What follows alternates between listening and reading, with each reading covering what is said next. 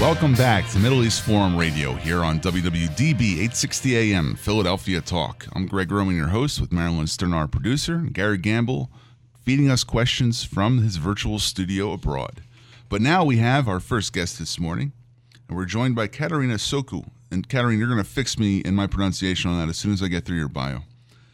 She is a visiting scholar at the Elliott School of International Affairs at George Washington University and the Washington, D.C. correspondent for Kathimerini Greek daily broadsheet, the biggest and largest broad, uh, newspaper in Greece, and Sky TV.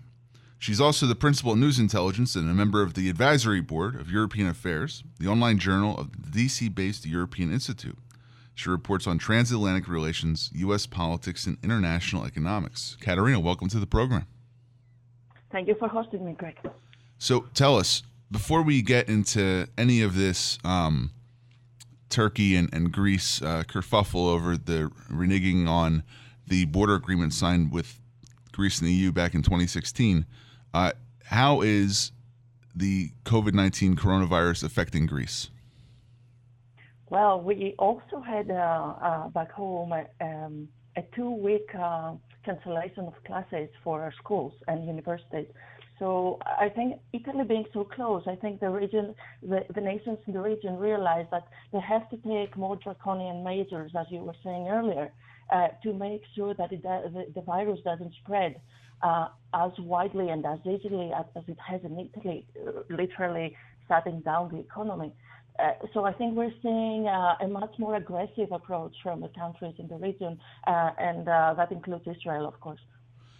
And I think that um, there is a well-founded fear that many of the individuals who are fleeing from Middle Eastern nations and using Greece as a transit point. I mean, this isn't just a refugee issue anymore. This is a public health issue. Now, I don't want to be accused of, um, you know, uh, bias towards individuals who are refugees who may be carriers of the virus. Look, and anybody has it, but the, the fact of the matter is, is that someone who doesn't have access to top-rate health care or public health poses a greater problem than an individual who's within an, uh, an ecosystem that they can go to the doctor among the first signs of having symptoms of whatever virus, not just COVID 19 or corona. Um, is there any instances of refugees entering Greece who have been diagnosed with the disease? Well, one of the issues with the current situation at the border between Greece and Turkey is the uh, the violent uh, way that the migrants and refugees are trying to enter, uh, uh, walk through the border. Uh, basically, they're trying to break in. Uh, and this is not a situation where you can actually, and they're trying to escape, evade the authorities in order to do so.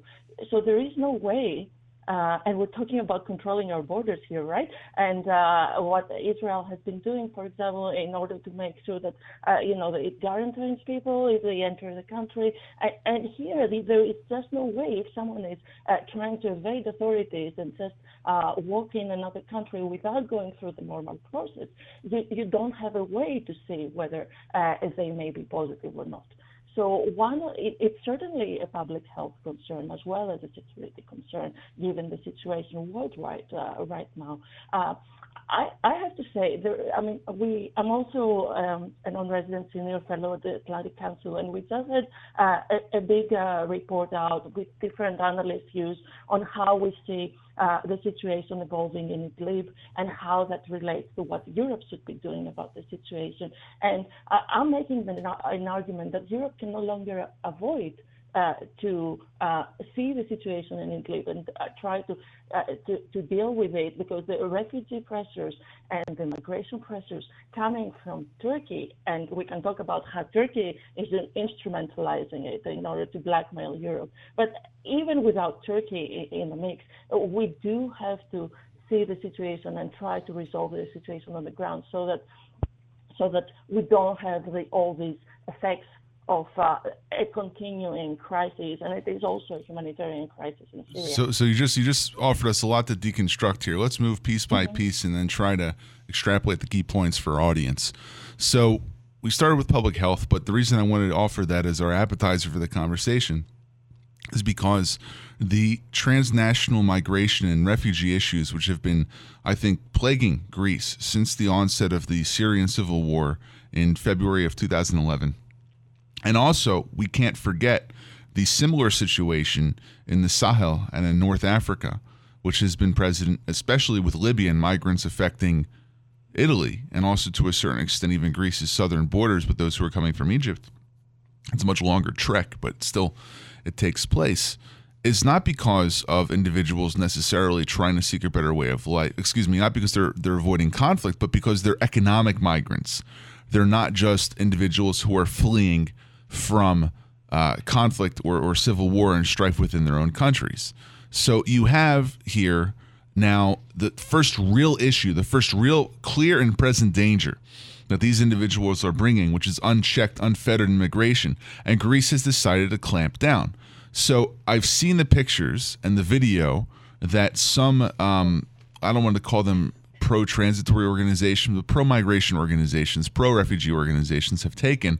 There was one of a Greek Coast Guard um, official on a boat trying to stop a, uh, a dinghy getting into Greek waters off the island of Lesbos. There was another which took place, I believe, of a, um, a, group of 200 individuals who had landed on shore, and then individuals on that same island of Lesbos who were Greek natives were trying to literally beat them back into the sea.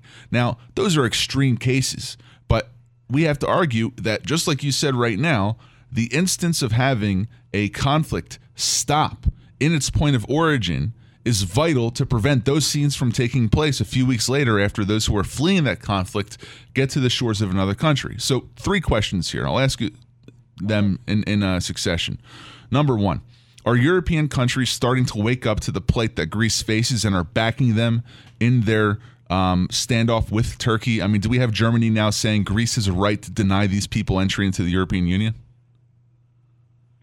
Well, uh, I will. I, I, will start by saying that you're right. Uh, the Greek authorities, from all the, the non-documented cases of refugees uh, that uh, are coming into the country, or migrants, uh, virtually all arrests made by the Greek authorities uh, are of other nationalities, not Syrians, Afghanis, Pakistanis, Bangladeshis, Iraqis, Somalis, uh, people from Northern Africa. So, so you see that, and most of them actually also speak Turkish, meaning that they have been in Turkey for a few years before reaching the border. So these are not people fleeing Idlib. Uh, They're not political refugees. Well, let's let's say that. Yes. Uh, now, on the question of whether a country has the right to protect its border, yes, thankfully, uh, both the European Union and, of course, the United States has supported uh, publicly Greece in its right to protect its border. It's a sovereign right, and uh, it, the Europeans have also been mentioning and stressing uh, for the first time so clearly that this is the European border as well. And we see, for example, Austrian uh, soldiers joining the Greek soldiers in, in patrolling the border. They just arrived yesterday. Uh, so there is uh, much more solidarity and rather an understanding, I would say, from Europe that uh, both that this is a European problem and secondly that this is a, um, a sovereignty issue, right? Uh, we we need. I mean, this has been going on for the last uh, almost uh, five six years, right? And if you see pictures from how the situation has evolved, for example, in the Greek islands, and how the local population has treated refugees and migrants, and how they welcomed them at first, uh, right? But after five years without uh, a sustainable solution to the problem, and we can talk about the European uh, responsibility here as well. Uh, the, having more people coming from Turkey, used by Turkey and sent by Turkey uh, in a way for, for purposes of blackmailing Europe, political purposes, uh, destabilization purposes. We can talk about that as well. Uh, but it's just too much for them uh, at this point.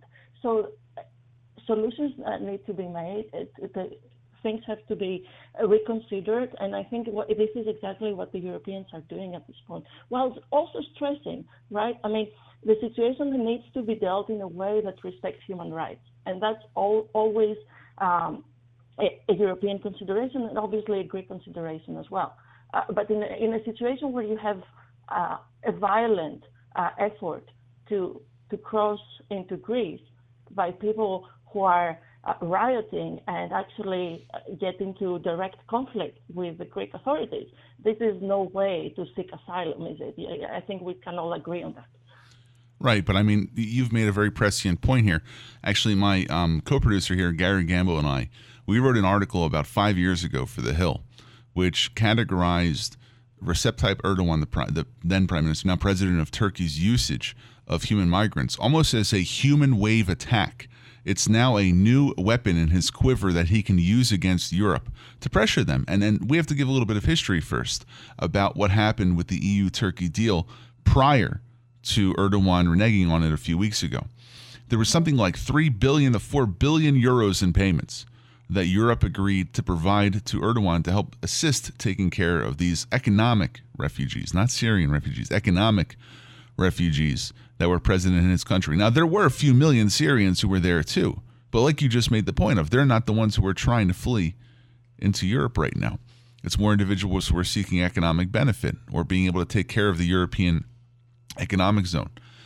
But when Erdogan pulls back on this agreement, he says, I can't control the flow of humans going through my borders. It's a human right to be able to be transitory. And he unleashes this new human wave assault against Greece. I mean, I'm not trying to say that I uh, agree with what almost Greek vigilantes have been doing in reacting to these individuals showing up on their shores. But it's as much as the president of Turkey's fault that they're facing this situation as it is for the, the rank disgust and rancor which is emanating from Greek citizens who, again, for the umpteenth time in the last nine years, have to see millions of individuals transiting through their territory and, in some cases, end up staying there and upsetting the cultural balance of the country. It's not Greece anymore. It's like as if though they're trying to take Thessaloniki again or Athens. And I just think that's unacceptable. And I think that not just draconian measures being applied to public health situations, but draconian measures being dealt with in terms of migration have to be adopted. And more than that, the answer isn't just in Brussels or in Athens. The answer lies in Ankara. And something has to be done to help to, to, to hold the Turkish government to account. What policy options does the EU and Greece have vis a vis Turkey to try to encourage them to stop the uh, spigot of human migration?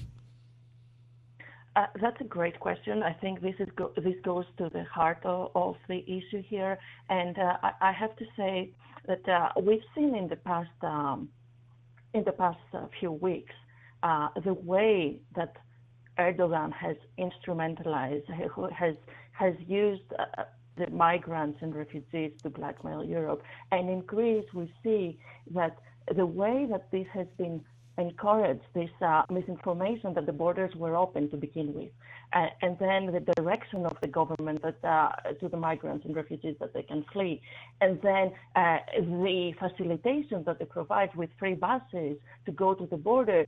Uh, we, we've heard reports of people not being able to go back. They keep them there as uh, as an instrument, basically next to the border, the Greek border, right? In really bad conditions. So the cynicism of uh, President Erdogan and, and his policy on this matter has re- is really the one that has, if you will, broken the, the camel's back in Europe on how um, they will be treated. They have been responding to this uh, crisis and to Erdogan on this issue. So uh, on, on the European side, the, there is an understanding uh, that uh, this, the, this deal, this statement of 2016, it needs to hold. Right now, Greece, uh, the European Union doesn't have a common asylum policy. Uh, the, the statement of 2016 provided less than perfect for sure, a problematic uh, agreement of sorts to manage the situation of uh, the flow of refugees and migrants to Europe. And this needs to be reviewed, this needs to be strengthened. Uh, Turkey needs to keep its part of the agreement, and uh, Europe and the world needs to provide help uh, used for keeping the refugees and, and migrants in Turkey, right? So uh, I think that will be the terms under which we review the agreement. I know that Greece uh, wants greater protection at its border For example, uh, they're lobbying for uh, Frontex to patrol not just the Greek side of the border, but also uh, the uh, of the of the sea border, but also the Turkish one, so that we don't have a situation where boats come to Greece and then you can't turn them away. Why not stop them at Turkey before they even start? So this is one of the arguments made by the Greek government that will be made going forward.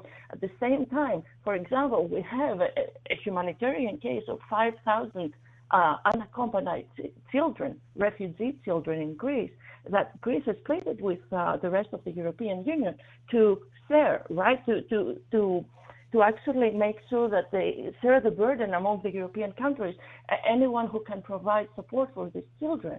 And uh, until now, the Europeans were refusing. Now, finally, some countries have come forward and uh, offered to share the burden and take some of the children. Uh, you know, we're talking about radicalization and uh, Islamic, Islamic radicalization. If you don't provide for these unaccompanied children, how, who are you going to provide for?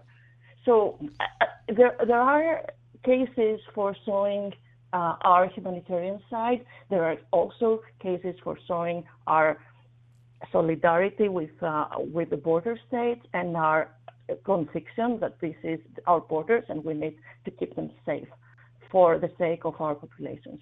So I think that uh, we're trying to do both at this moment, and uh, hopefully the agreement that we uh, we with the new agreement that we will have with Turkey will be along those lines. Looking at uh, potentially the opposite side of this, let's say relations between Greece and Turkey go south. There's been three or 4 mm-hmm. times over the past few decades that the two countries have been on the precipice of war. Could this involve military action? Actually, uh, that's uh, one of my major concerns, I would say, uh, because, uh, you know, what can go wrong if you have two armies on the border uh, pointing at each other and uh, uh, you know on high alert for weeks without end? And I'm talking about the Evros border here. So we've had uh, just yesterday, for example, uh, we've had cases of uh, both um, soldiers from Turkey firing at Greek border guards just last night, and we've had the case of uh, uh, on the sea as well uh, of a Turkish ship. Actually, there is a video that showed a vessel, vessel of the Greek Coast Guard being hit by a Turkish Coast Guard boat uh, off the uh, Greek island, of course. And just today, uh, I think the ambassador of Turkey to Greece was summoned to provide an explanation uh, but I understand that also that President Erdogan referred to the incident saying that uh, um, they will run away, the Greeks, and we will chase them, and that's how it will be from now on. So obviously there is evidence of a sharp increase uh, in aggressive behavior on the border. And uh, I think it was also the Deputy Assistant Secretary of the State Department, uh, uh Palmer, who visiting the region actually says that the situation, the it's fundamentally destabilizing and you know having uh, refugees and migrants among the mix and uh, um, actually misleading them oh. to uh, believe that the road to Europe is open is actually uh, adding to the confusion on the border that should be uh, really you know like uh, well maintained. Oh, Katerina, I'm, I'm sorry we um, we're run out of time now, but I want to thank you for all of the insight that you've provided on this very important issue. And, and I got to tell you, we are uh, on the side of the Greek government and the Greek people here because the use of human migrants as a weapon is deplorable, and Erdogan should be held to account. Thank you so much for joining us this morning. Katerina Sokou, the columnist, the Washington, D.C. correspondent for the Catherine Daily newspaper, and also a visiting scholar at the Elliott School of International Affairs and the Atlantic Council. Thanks for joining us. Thank you, Greg.